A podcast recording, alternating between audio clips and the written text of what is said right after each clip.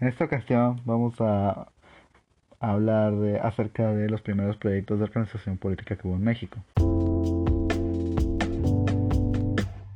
En 1821 la economía mexicana había perdido su productividad.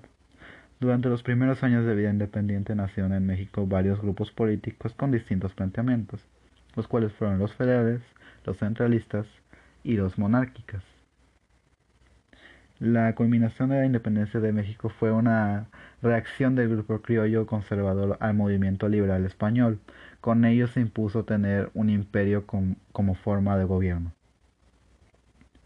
El imperio, fue la primera forma de gobierno que se estableció en el México independiente. Agustín Iturbide en ese entonces se autoproclama emperador. La constitución de 1824, después de la caída del imperio de Iturbide, se instauró un congreso para redactar una constitución que le diera vida a nuestro México independiente.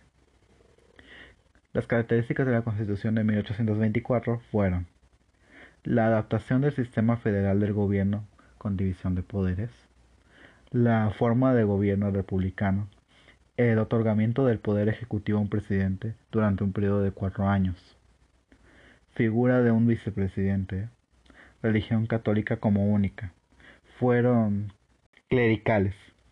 Guadalupe Victoria fue el primer presidente de los Estados Unidos mexicanos en 1824. Valentín Gómez Farías intentó la primera reforma liberal en 1833, tratando de reducir el poder del clero al ejército.